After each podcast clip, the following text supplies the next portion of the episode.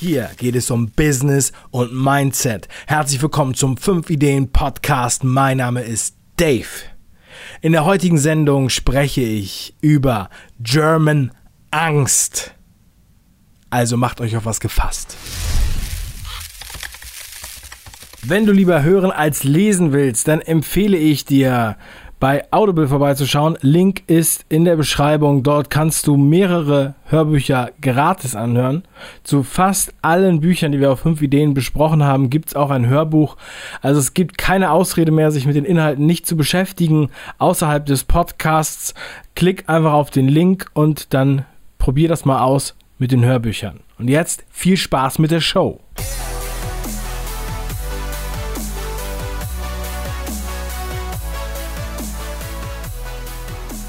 Das Wort Bedenkenträger, was wir im Deutschen benutzen, wird international eher übersetzt mit German Angst. Das haben wir schon oft gehört. Es gibt, glaube ich, sogar einen Kinofilm, den habe ich zwar nicht gesehen, aber das ist ein geflügeltes Wort, eine Schöpfung, die angeblich auf unsere Mentalität hinweist. Einige sagen sogar, das wäre ein auszumachendes Gen, was wir in uns tragen. Wenn das so ist, dann hatte ich wahrscheinlich Glück, dass dieses angebliche Gen mich übersprungen hat oder dass meine Gene so gut gemischt sind, dass es bei mir anscheinend nicht wirkt, diese German Angst. Ich hatte mir das gar nicht bewusst machen müssen. Ich bin da vielleicht naiv genug, um diese Bedenken nicht so stark zu haben. Ich konzentriere mich nicht auf die Bedenken, sondern auf die Chancen. Bedenkenträger kenne ich natürlich. Aber ich weigere mich, das als natürliches Gesetz zu akzeptieren, dass wir alle sozusagen keine andere Wahl mehr haben. Wir sind halt Bedenkenträger, ein Volk der Bedenkenträger. Und Bedenken wegen Veränderungen sind nichts Neues. Ja? Also viele denken ja heute, oh, die Welt die, die, das geht alles so schnell und die Innovationen, natürlich, Innovationen nehmen auch zu. Ja, und das kann auch zu einer Stück weiten Überforderung führen. Genau deshalb mache ich ja diese Sendung. Hm? Es ist nicht alles so teuflisch und es ist auch nicht alles äh, ein Problem unserer heutigen Zeit oder nur eine, äh, ein Problem der jungen Leute. Und ich musste da an eine Geschichte denken, die mir vor etlichen Jahren, äh, die ich vor etlichen Jahren mitbekommen habe. Ich muss ganz ehrlich sagen, ich äh, musste sehr lange zurückgucken äh, in meinen Archiven, um etwas Bestimmtes wiederzufinden, über das ich jetzt sprechen möchte. Und zwar ein Foto, was ich im Filmmuseum in Hamburg gemacht habe, vor etlichen Jahren, noch während meines Studiums. Ich war während meines Studiums im unliebsamen Filmmuseum in Hamburg. Das ist kein Museum, sondern das ist mehr eine Abstellkammer in einem alten Bunker in der Nähe von der Hamburg Media School, quasi auf dem Innenhof. Das ist so ein Lager, wo diese Sachen dazwischen gelagert sind, falls irgendwann mal ein Filmmuseum gegründet wird, damit sie das dann da ordentlich in die Vitrinen stellen können. Und damals mein lieber Freund und Dozent Bernd Uppenmoor, ein grandioser Kunstfilm-Freak, äh, hat uns damit hingenommen. Und dann waren wir da in diesem Filmmuseumskeller und da habe ich das folgende fotografiert es ist, es ist ur, uralt. Ich habe es wirklich, ähm, ich habe alle meine Instagram-Fotos jahrelang, da bin ich zurückgegangen, um das wiederzufinden. Ich habe bei Facebook alle meine Fotos durchgesucht. Ich habe dieses Bild gesucht. Und zwar, um, um jetzt mal ein Beispiel zu nennen, ja, für alte Bedenken. Denn in diesem Filmmuseumskeller da hing auf einmal ein Bild an der Wand, das habe ich abfotografiert. Und auf diesem Bild war ein Aushang von 1929. Überschrift gegen den Tonfilm für lebende Künstler. Zweite Überschrift. An das Publikum. Achtung. Gefahren des Tonfilms. Viele Kinos müssen wegen Einführung des Tonfilms und Mangel an vielseitigem Programm schließen. Tonfilm ist Kitsch. Wer Kunst und Künstler liebt, lehnt den Tonfilm ab. Tonfilm ist Einseitigkeit. 100% Tonfilm ist gleich 100% Verflachung. Tonfilm ist wirtschaftlicher und geistiger Mord. Seine Konservenbüchsenapparatur klingt kellerhaft, quietscht, verdirbt das Gehör und ruiniert die Existenz des Musikers und der Artisten. Tonfilm ist schlecht konserviertes Theater bei erhöhten Preisen. Darum fördert gute stumme Filme. Fördert Orchesterbegleitung durch Musiker. Fördert Bühnenschau mit Artisten.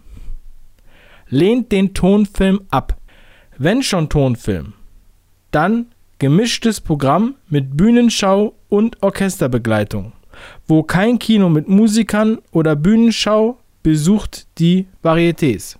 Unterschrieben von der Internationalen Artistenloge e.V., Alfred Posselt und der Deutsche Musikerverband Kurt Schiemens oder so. Das kann man leider nicht so gut lesen. Samstag, 14. Februar 1929. Ja, also kein neues Thema. Die Frage ist jetzt, sind wir wirklich solche großen Bedenkenträger, dass wir das einfach so akzeptieren müssen? Oder gibt es immer ein paar Ängstliche? Genau wie hier beim Tonfilm. Wenn wir das lesen mit dem Tonfilm, dann kommt es einem total absurd vor. So ist das nun mal. So ist es immer. Das war bestimmt nicht zu dieser Zeit so. Bestimmt hat dieses, dieser Aushang einige zum Nachdenken gebracht und haben gedacht, Mensch, ja, vielleicht sollten wir dann doch lieber beim Stummfilm bleiben. Wo wären wir denn heute? Mit stummem YouTube. dann würde es ja immer noch Podcast geben, oder? oh, wir haben das Radio zerstört. Verdammt. Das Glas ist halb leer in Deutschland. Es regnet zu viel und es ist zu heiß. Wir haben Angst vor Technologien, die begegnen uns überall. Als ich über das Buch Der stille Raub gesprochen habe, nicht nur hier im Podcast, auch auf YouTube und wenn ich damit privat äh, darüber spreche, dann spaltet es die Gemüter, polarisiert total. Und es ist nicht nur Robotik oder autonomes Fahren oder Automatisierung im Allgemeinen. Mal sehen, wir werden sehen, wie wir darüber in 50 Jahren reden. Das ist so ähnlich wie ich vor 10 Jahren gesagt wurde, das mit dem Internet, Internetseiten brauchen wir nicht. Vor fünf Jahren gesagt wurde, SEO brauchen wir nicht. Wie heute gesagt wird, Social Media brauchen wir nicht. Also ich glaube an echten Wandel, ich glaube an Dynamik. Ich meine, es gibt genug Beispiele von unfickbaren Systemen, die am Boden liegen, die zerstört wurden oder Marktführern, die es nicht mehr gibt. Und genauso sollte auch so ein Mindset über Bord geworfen werden. Für mich German Angst nicht akzeptabel. Also ich finde es eine Frechheit. Ich empöre mich über die Aussage, dass hier alle zu Bedenkenträgern wären. Ich weigere mich, das zu akzeptieren. Ich weigere mich zu glauben, dass es hier mehr Schisser als Macher gibt. Was glaubst du? Gibt es hier mehr Schisser als Macher? Haben wir hier nur die Erfindungen und die anderen machen das Cash? Heißt Dichter und Denker, also das Land der Dichter und Denker, wir sind nur Theoretiker? Bist du Theoretiker? Ich habe letztens gefragt, in was für einem Business willst du leben? In was für einer Gesellschaft willst du leben? Warum willst du leben? Ich denke, wenn du diesen Podcast hörst, dann willst du auch proaktiv sein. Dann würdest du dich weigern zu unterschreiben, dass du German Angst hast. Und dann hat dich vielleicht auch dieses Gen übersprungen, wenn es das angeblich gibt.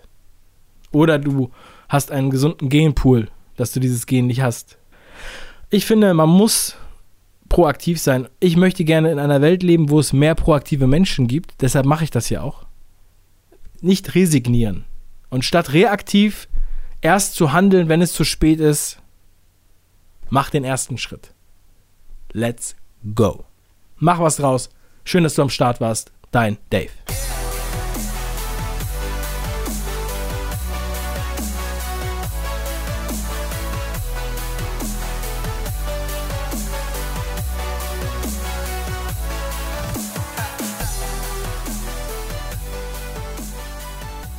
Wenn du lieber hören als lesen willst, dann empfehle ich dir bei Audible vorbeizuschauen. Link ist in der Beschreibung. Dort kannst du mehrere Hörbücher gratis anhören.